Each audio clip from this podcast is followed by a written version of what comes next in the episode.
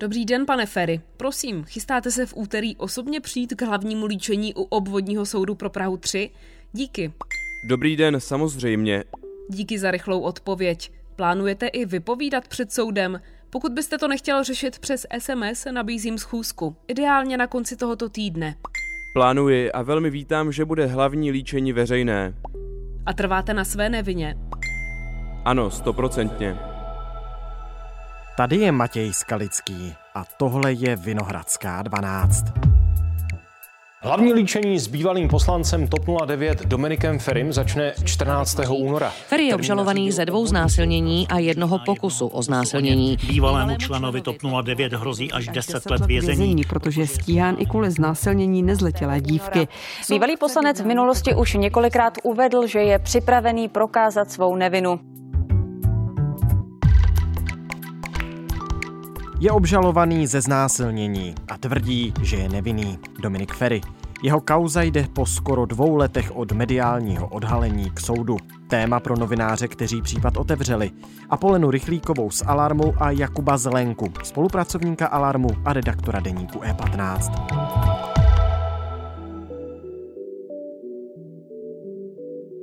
Dnes je pondělí 13. února. Dobrý den, vítejte u nás Apolena Jakub, ahoj. Ahoj. Ahoj. Bývalý poslanec TOP 09 Dominik Ferry stane před soudem, obžalován ze dvou znásilnění a z jednoho pokusu o znásilnění. Ten proces začne teď, 14. února. Na kolik dní je ten soud v tuhle chvíli naplánovaný? V současné době víme o dvou naplánovaných dnech, bude to v úterý a ještě ve čtvrtek mm-hmm. a pak se uvidí. Jako nemůžeme teďka predikovat, jak dlouho ty soudy potrvají, kdy budou jednotlivá líčení a podobně. Hmm. Nicméně se asi nedá úplně čekat, že by za dva dny bylo hotovo. To myslím neočekává vůbec nikdo. My budeme mít u obvodního soudu pro Prahu 3 reportérku Marii Veselou, to znamená, že veškeré aktuální informace posluchači uslyší v živém vysílání radiožurnálu a Českého rozhlasu Plusu a najdou taky zprávy na našem spravodajském serveru i rozhlas CZ. Na začátek téhle epizody jsme pouštěli namluvenou SMS-kovou konverzaci, kterou Marie s Dominikem Ferim před pár dny vedla. On trvá na své nevině a vítá, že to hlavní líčení bude veřejné. Jaký trest mu hrozí, pokud se prokáže jeho vina? Ta sazba podle trestního zákoníku eh, je maximálně 10 let. A to proto, že jeden z těch eh, činů, ze kterých je Dominik Ferry obžalovaný, se týká znásilnění nezletilé osoby, dívky, které bylo pod 18 eh, let. Eh, takže tím pádem se to navýšilo vlastně na ta maximální sazba je až 10 let vězení. Vy dva jste na ten případ upozornili v květnu 2021, to znamená už to budou skoro dva roky. Jak významnou postavou Dominik Ferry před tím květnem 2021 na české politické scéně byl? Byla to jedna z nejvýznamnějších postav v TOP 09. Pravidelně se objevoval jako tvář kampaní a když spolu v roce 2021 startovalo kampaň vedle kampaně, která byla, se jmenovala jako kampaň pro mladé, tak Dominik Ferry měl být její tváří a měl to nějakým způsobem vlastně dirigovat. Takže ta strana na něj sázela.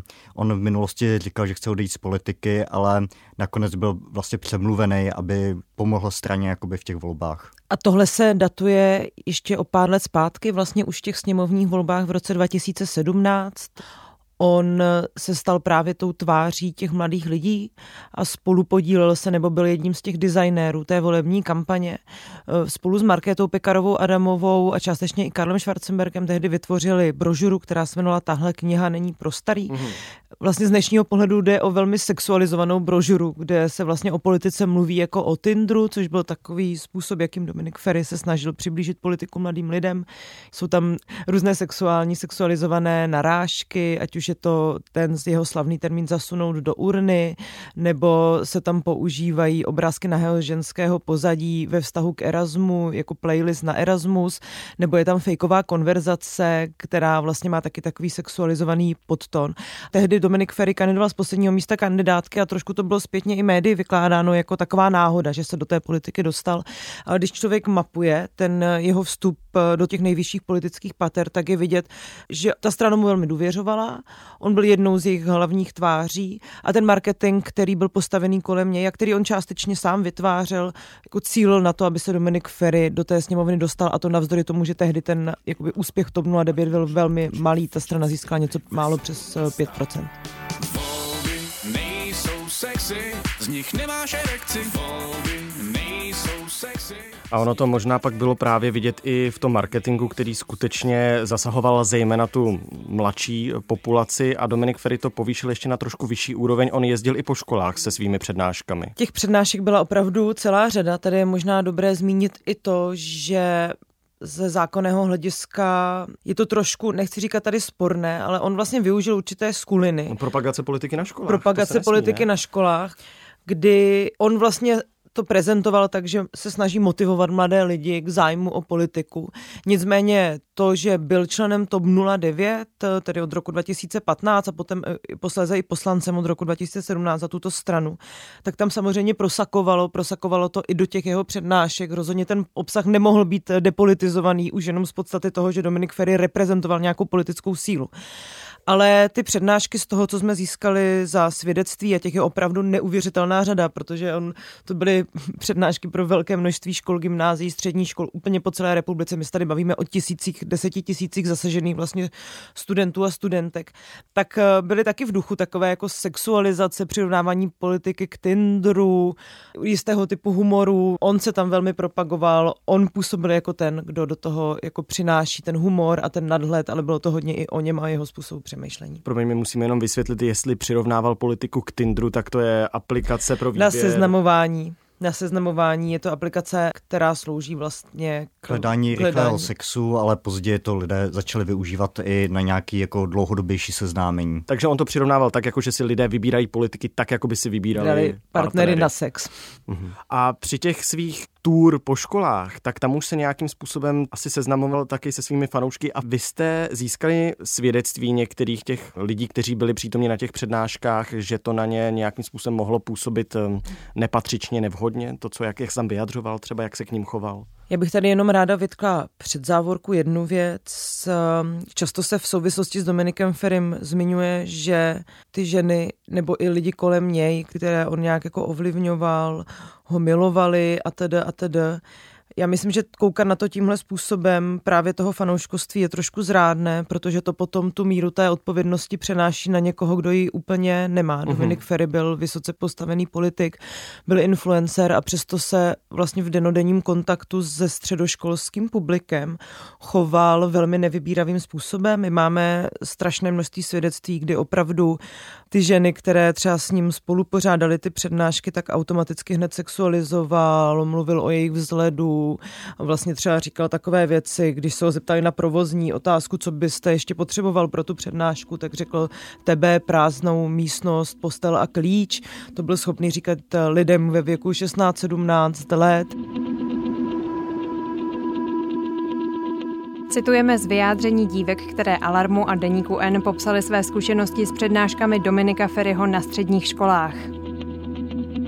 Po pořadatelích naší akce chtěl, ať mu na večer domluví holky do hospody, pak měl nemístné poznámky a hned si bral kontakty, choval se nevhodně. V jednom momentě jsem s ním jakožto spolupořadatelka přednášky skončila sama v kabinetě naší profesorky. Cítila jsem, že atmosféra je hodně specifická, místy až nepříjemně napjatá. Když přijel, flirtování pokračovalo. Proběhla beseda na škole a s partou kamarádů jsme šli Dominika doprovodit a během toho zval nejen mě, ale i další mé kamarádky, abychom za ním někdy přijeli do Prahy.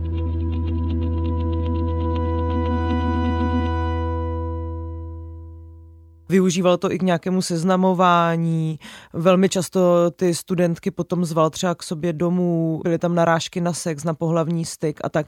To jenom chci říct, že si to velmi těžko umíme představit u jakéhokoliv jiného politika, tenhle typ chování, představa, že kdokoliv další, eh, třeba Andrej Babiš jezdí a takhle, automaticky se chová k ženám, je vlastně naprosto nepřijatelná, přesto u něj to byla úplná každodennost. Hmm. Já jsem použil ten pojem fanouškovství a chápu, že je problematický i s ohledem na to, že vlastně ten marketing v dnešní době funguje funguje na způsobu takových parasociálních vztahů, kdy si ty lidi vytvářejí vlastně že jo, emocionální vazby právě s těma lidma, který sledují, tak to je jenom pro vysvětlení. Jakube, ty si chtěl něco dodat? Jenom to, že on často i vyžadoval, aby, když se s ním ty ženy nebo studenti vyfotili, aby ho označovali na Instagramu, hmm. takže on vlastně ten reálný svět vlastně přenášel do toho virtuálu, kde o sobě udržoval nějaký neustálý mluvení, nějaký jakoby kontakt mezi tím reálným světem a tím virtuálním a jak se bavíme tady o tom, že měl jeden milion sledujících účtů na Instagramu, tak eh, do jisté míry mu pomohlo i tohleto tohleto sněmovna a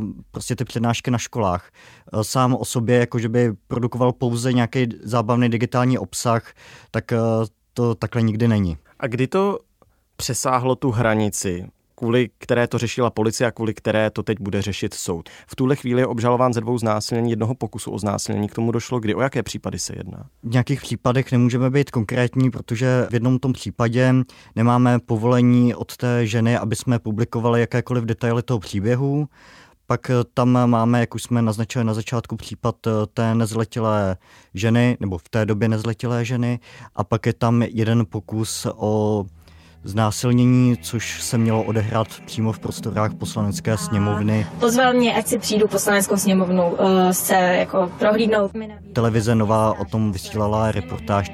Dominik byl poměrně velmi neodbitný, zatarasil mi cestu a pokusil se na mě naléhat eh, různými, jako šahal na mě, snažil se mě líbat. Tehdy s Brekem jsem z té poslanecké sněmovny utekla tak to je příběh, který popsala tahleta televize. To znamená, že on se setkával s lidmi i ve své poslanecké kanceláři? To bylo velmi časté. My jsme získali několik svědectví vlastně nějakého dlouhotrvajícího charakteru, kdy Dominik Ferry opravdu využíval tu svou poslaneckou kancelář, jednak k tomu, aby se setkával s různými influencery, které si tam zval, tím, jak už Jakub naznačoval, on řetězil ten svůj fame, když to řeknu takhle, tu svoji slávu šířil hmm. dál, protože mu stačilo setkat se s někým, kdo má hodně hodně jiných sledujících, vyfotit se s ním a hnedka to vypadalo jako nějaké setkání influencerů, ale pak také pořádal večírky. On sdílel kancelář se současnou předsedkyní TOP 09 a ústavní činitelkou Marketou Pekarovou Adamovou.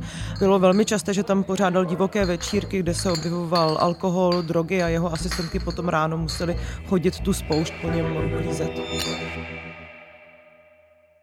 Máme řadu svědectví těch lidí, kterým byli v té době velice blízko i v samotné poslanecké sněmovně. Hodně lidí, co s ním bylo nějakou delší dobu v kontaktu, tak eh, popisují, že byli svědky buď eh, toho, že konzumoval hodně alkoholu nebo i jiných látek, často se zmiňuje kokain a také, že v těchto stavech docházelo častěji k nějakému buď ponižování žen, kolegů, přátel ale také, že se vlastně nějaká ta míra té empatie vůči třeba dvoření vůči ženám nebo nějakých těch, těch vztahových jako věcech eh, prostě posouvala. Jo? To znamená, že, že byl ochoten zacházet prostě dál, a dál, než jasně. a dál. Ale rozhodně asi nechceme, aby to tady vyznělo tak, že drogy jsou nějakou omluvou pro to, jak se Dominik Ferry choval. No ale v momentě, kdy Dominik Ferry jako poslanec sdílel kancelář s Markétou Pekarovou Adamovou, to znamená předsedkyní TOP 09 v tuto chvíli a šéfkou poslanecké sněmovny. Tak Ona o ničem nevěděla? My jsme Markétě Pekarové Adamové zaslali celkem 11 otázek, ve kterých jsme se velmi podrobně ptali. Ona z médií nebo konkrétně se mnou a s Jakubem vlastně nekomunikuje od toho zveřejnění těch prvních textů v roce 2021. Mluvila tehdy o tom, že jsou to spíše nařčení, potom se trošku stáhla, vlastně označila Dominika Ferryho za svého přítele a i když se člověk kouká na historii toho jejich vztahu, tak je zřejmé, že k sobě měli opravdu velmi blízko, byly to oba dva hlavní tváře té kampaně pro mladé. Ona potom eh, šla vlastně dál, stala se předsedkyní TOP 09, ale měli vlastně úzký vztah, sdíleli spolu tu sněmovnu. My jsme se jí ptali, jak na to, jestli byla svědkem nějakého nevhodného chování, jestli byla svědkem třeba bossingu, jestli bylo běžné, že Dominik Ferry používal jejich společnou kancelář k večírkům, jestli o tom ona věděla. Tady jsme se také na její vztah vlastně k Nikole Zvrtkové, což byla její asistentka, nejlepší kamarádka Dominika Ferryho, jeden z lidí, kteří ho velmi aktivně bránili na sociálních sítích. Ona už posléze, když byl Dominik Ferry obžaloban, tak ta její aktivita ustanula, ale ona taky vlastně patřila k jedním z lidí, kteří se podíleli na kampani pro TOP 09, kteří pracovali přímo s Marketou Pekarovou Adamovou. Marketa Pekarová Pekarová Adamová na žádnou z těchto otázek neodpověděla, napsala velmi vágní prohlášení o tom, že Dominik Ferry již není členem TOP 09 a vyvodil svou odpovědnost. Nebyla jsem svědkem protiprávního jednání, které je Dominiku Ferimu připisováno. Dominik Ferry není členem TOP 09. Politická zodpovědnost byla vyvozena v řádu několika hodin už v květnu 2021. Takže ona se nějakým způsobem vyhýbá té komunikaci ohledně těch dalších palčivých věcí. My se ptali na to, jestli si někdy stěžoval eh, někdo zvenku, na to, jak se Dominik Ferry choval, protože jsme měli i informace eh, třeba zevnitř tomu 09, že lidi byli opravdu svědkem jeho nevhodného chování. Ne třeba přímo sexualizovaného násilí, ale toho, že se opravdu k ženám choval velmi nevybíravým způsobem, tlačil na ně, aby s ním měli sex a tak dále. Nebo i co se týče aktivit ve sněmovně, protože existují třeba sněmovní večírky, kam eh, vlastně zval velké množství žen, což není úplně vždycky standardní. Prostě jste poslanec a najednou tam za váma přijde deset mladých žen nebo studentek. Velice často zvete lidi do poslanecké kantýny na nějaké obědy, buď jsou to influenceři nebo opět eh, ženy. Vidí to prostě lidi v té sněmovně. A je docela zajímavé, že řada politiků vlastně je schopná tyhle ty věci popisovat, ale pak přímo na ty otázky jakoby neodpovídá. Takže uh, nějaké jako povědomí o tom, co Dominik Ferry dělal nebo jak se choval k lidem v té politice prostě bylo. Bylo to i uvnitř strany, kde mi třeba jeden člen TOP 09 popisuje, že už v roce 2015 byl svědkem ponižování nějaké ženy na akci TOP 09 ale ta strana to sama o sobě nechce moc komentovat. Přitom podle těch našich svědectví, které máme, tak i třeba co se týče toho užívání drog, alkoholu, těch vyřčírků ve sněmovně, tak několikrát padlo, že si nikdo neumí představit, že by třeba konkrétně Markéta Pekarová Adamová mohla být vůbec tak naivní, aby si nevšimla, že se přímo v její kanceláři něco takového děje. A Polono, ty si říkala, že Markéta Pekarová Adamová nechce nic komentovat, odpovídat na vaše otázky, mimo jiné z toho důvodu, že vysvětluje, že Dominik Ferry už není poslancem TOP 09. My musíme samozřejmě říct, že v zápětí po zveřejnění vlastně toho vašeho textu v květnu 2021 on eh, se vzdal mandátu poslance. On řekl, že nebude tenkrát kandidovat do sněmovních voleb nebo ve sněmovních volbách. On vystoupil z TOP 09, on odmítl všechna ta v tu chvíli obvinění a omluvil se za případné nevhodné nebo negentlemanské, jestli to správně parafrázuji, eh, zpětně chování Někteří kolegové se ho zastávali v té době, vzpomenu si i na Karla Schwarzenberka, Miroslava Kalouska. Tomáš Černín. Citujeme z rozhovoru senátora Tomáše Černína pro seznam zprávy z 25. června 2021. Je to celé zvláštní. Děvčata určitě, pokud k něčemu takovému došlo, měla jít hned na policii. Je zvláštní, že se to vynoří takto před volbami. Změnili tito lidé za ty dva roky nějakým způsobem názor na to, co se tehdy a v minulých letech dělo, protože my jsme poslední dva roky o Dominiku Ferim moc neslyšeli, on se nevyjadřoval pro média. Já tady na tomhle místě asi možná řeknu trošku věc, která bude působit možná negativně nebo nepříjemně, ale já jsem obecně zastáncem toho, že je vlastně správně, že třeba s Dominikem Ferim nevycházejí rozhovory. Pozornost, která je věnovaná jemu a neustále spekulování nad tím, co se vlastně pokazilo v životě takového člověka, vytváří i určitou míru necitlivosti k těm ženám, protože jsou to především oni, o koho tady jde. Jsou to ženy, které přišly s velmi vážnými svědectvími. I těch vlastně pět případů, které se nakonec tomu soudu nedostaly, tak eh, státní zástupkyně vlastně na nich ukazuje, že to chování bylo velmi predátorské. Je tam spíš vlastně problém odstíhat to podle současné definice znásilnění, která taky v Česku vlastně není úplně taková jako na západě. A je často kritizovaná. A je často kritizovaná. Mně je trošku jako jedno, co si bývalí spolupracovníci Dominika Ferryho dnes o Dominiku Ferrym myslí, protože si myslím, že ta míra té necitlivosti, která po zveřejnění těch článků byla vůči těm ženám, ty neustále útoky, které vlastně byly velmi masivní, že to jsou nějaké historky z Tinderu, že mu ty holky lezly sami do postele a tak dále a tak dále, vlastně dokreslovali to, jakým způsobem my tady dnes, nebo my jsme v té době, možná se to už posunulo, přemýšlíme o těch obětech eh, sexualizovaného násilí nebo obětech i nevhodného chování, protože si myslím, že opravdu v roli toho politika není možné, aby člověk měl sexualizované narážky na středních školách a vůči lidem kolem sebe se prostě choval způsobem, který lze označit za velmi predátorský. Takže já tady vlastně dávám takový disclaimer, že pro mě jako důležité bavit se i o tom, jak to prožívali a prožívají ty ženy a pro ně to bylo velmi náročné období číst si od velmi exponovaných politiků a političek, eh, že vlastně brání svého kolegu a znedůvěryhodňují ty jejich výpovědi. To si myslím, že je něco, z čeho by se ta politická třída opravdu měla poučit a dbát i na to, že za těmi příběhy jsou reální lidé, kteří můžou mít zkažený život opravdu navždy. Já i Apolena jsme na toto téma dali hodně rozhovorů. Přicházela často otázka, zdali necítíme, že jsme Dominikovi firmu zničili život. Na něco podobného se nikdo neptal u těch žen, jo.